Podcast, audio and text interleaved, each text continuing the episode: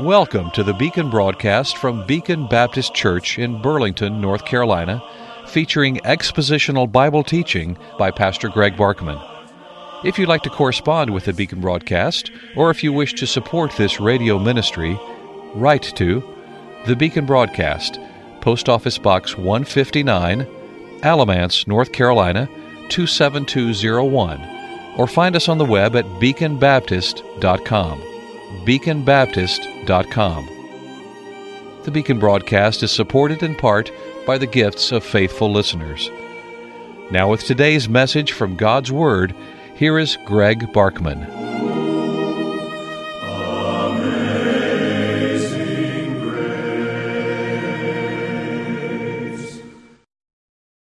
It appears to me that a great many Christians in America are unprepared to suffer for the cause of Christ.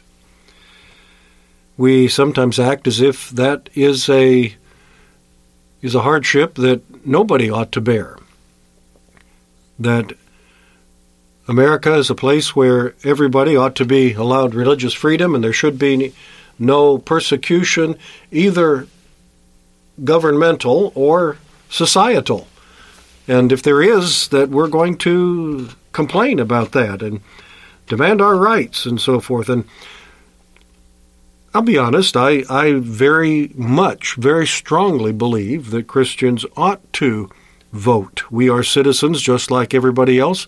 We have as much right to vote for the things we believe in and the people that represent what we believe in as the enemies of Christ who live in America have that same right. And in America, there is freedom of religion and there's, there's freedom from religion. You don't have to have religion, or you don't have to have the Christian religion, but you have the constitutional right to exercise freedom of conscience in regard to religion. And that's, that's been a protected liberty that we have enjoyed in America ever since the founding of our nation. It's enshrined in our Constitution. And we see threats to it. We see mounting threats as more and more people seem to be determined to take that liberty away from Christians, though somehow they don't seem as eager to take it away from, say, Muslims or others. It's a strange inconsistency, but it's really quite understandable because the that's that's evidence that Jesus Christ is who he says he is. That's evidence that Jesus Christ is Lord. That Jesus Christ is in fact God, the one true God.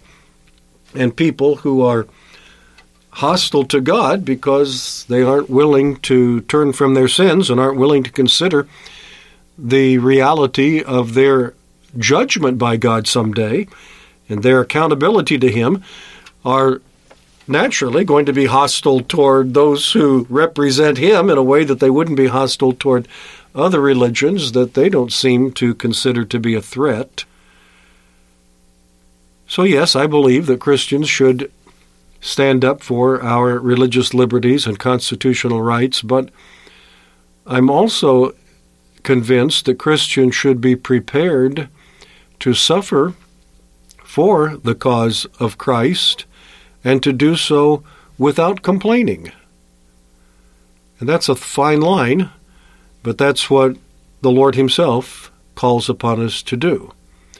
And so we're not surprised, therefore, that the Apostle Paul lists a whole bunch of afflictions that he suffered as a representative of the Lord Jesus Christ, and he gives those to us in 2 Corinthians chapter 6 as a reminder that Christians are not immune from this kind of suffering.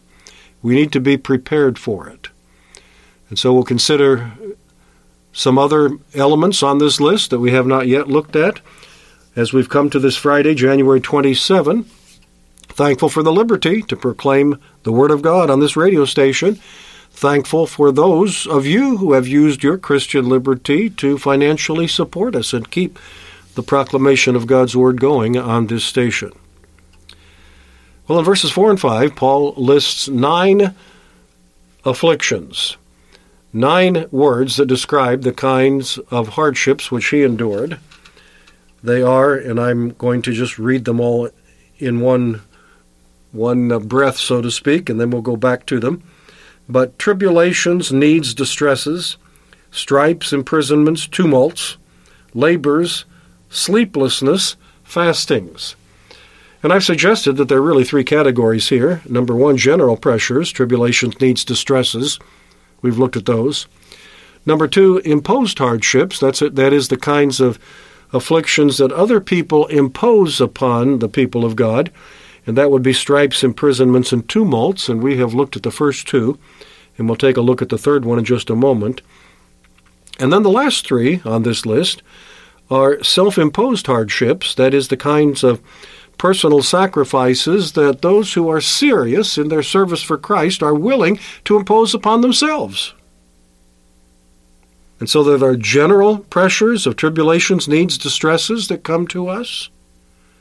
There are the imposed hardships of beatings, the stripes, imprisonments, like Paul and like others down through history, and tumults, and that third one that we haven't addressed yet means mob action. And there are eight instances recorded in Scripture where Paul faced an angry mob, a, a mob of people that came for him. And there probably were other occasions that are not recorded because there are a lot of other things that Paul says happened to him that we don't have any details about, no particular record of. He just says, This happened to me. As, for example, a number of shipwrecks, although we only have one that is recorded for us in the book of Acts, we don't know anything about the others. But at least eight times, Paul faced an angry mob, a, a, whole crowd of people that was stirred up into action against him and came at him and would have done him harm, would have would have uh, beaten him, would have hurt him, would have killed him. On, on one occasion, he was stoned and left for dead, as you know, in the city of Lystra in Galatia. We haven't faced anything like that. I haven't. Have you? I, I do know of some in other parts of the world that have faced things like that, angry mobs that have come after them. We really don't know what it means to face hardship for Christ. We are too soft. That's what I've said. I think Americans have become so accustomed to the protected and I would even say privileged status that Christians have jo- enjoyed in America that somehow we become exceedingly indignant if we see that being threatened in any way as if it ought not to be. Well, actually, that's the norm. The the persecution, the the hostility, the taking away of religious liberty and of the freedom to preach the gospel, that's the norm down through history in most places. We have had such an unusual country of protected freedoms of all kinds, and Christians have certainly been some of the most benefited and protected people in the in the United States of America that we think that's the way that's the norm. That's the way it ought to be. There shouldn't be any serious hostility. There shouldn't be any serious penalties any serious um, punishments for being a christian. But we haven't read our bible very carefully and we haven't read church history very carefully. And we'd better get ready for some imposed hardships that other people are are are chomping at the bit to direct toward Christians the stripes, the imprisonments, the tumults. But that third category is what I've called self imposed hardships, and that's labors, sleeplessness, and fastings. This is the kinds of hardships which Christians impose upon themselves for the cause of Christ. Labors, that means tireless exertion. Serving Christ is not a an easy walk in the park. It is hard, hard work. It is, if it's done with, with true Christian commitment, it is tireless exertion. And we ought to be willing to do that for the sake of Christ. Labors. Sleeplessness. That refers to long hours of work and weighty burdens which cause sleeplessness. Sleeplessness, another self imposed hardship. Sleeplessness, because we work so many hours, we don't have as much time to sleep as we would like and maybe that our body needs. Now, you can't do that indefinitely, night after night after night, week after week after week, month after month after month. You'll kill yourself. But it should not be thought impossible, unusual,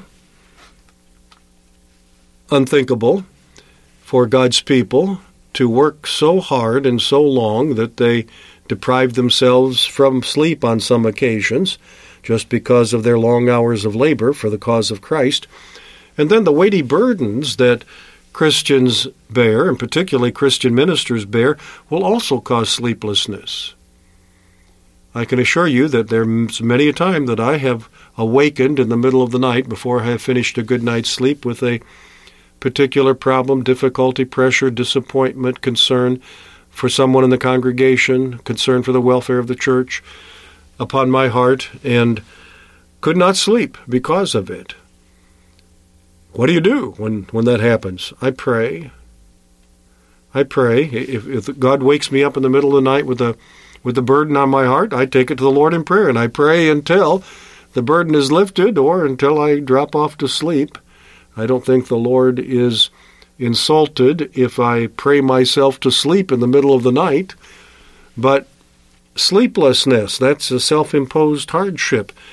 That not something that somebody else imposed upon us, but something that we're willing to impose upon ourselves to be good servants of the Lord Jesus Christ. And finally, in this list of nine, there is fastings, the third self imposed hardship. Number one, labors. Number two, sleeplessness. And number three, fastings. And that simply means missing meals because of work. Voluntary fasting, not to diet, nothing wrong with that. It, it's a good dieting technique if you're trying to lose weight. It, we're told it's a, it's actually a, a decent health measure if you do it right and and don't overdo it, that it can actually be beneficial to the body. But fastings, just because of working so hard, you miss some meals because of your work. Do you know anything about that? Some of you do, but some of you don't. Some of you don't know what it means to miss a meal because you are so busily engaged in the work of the Lord that you forget to eat or you don't take time to eat.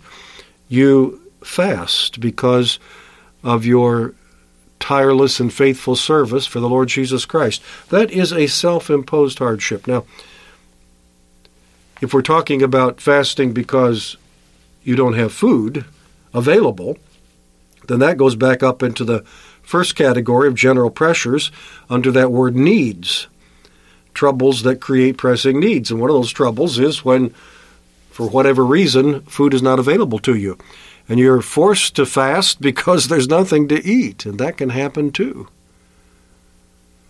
I'm confident that God is not going to let any of his children starve to death, but I'm not promising that we won't ever have to miss a meal, that, that we won't ever have times when we don't have as much to eat as we would like.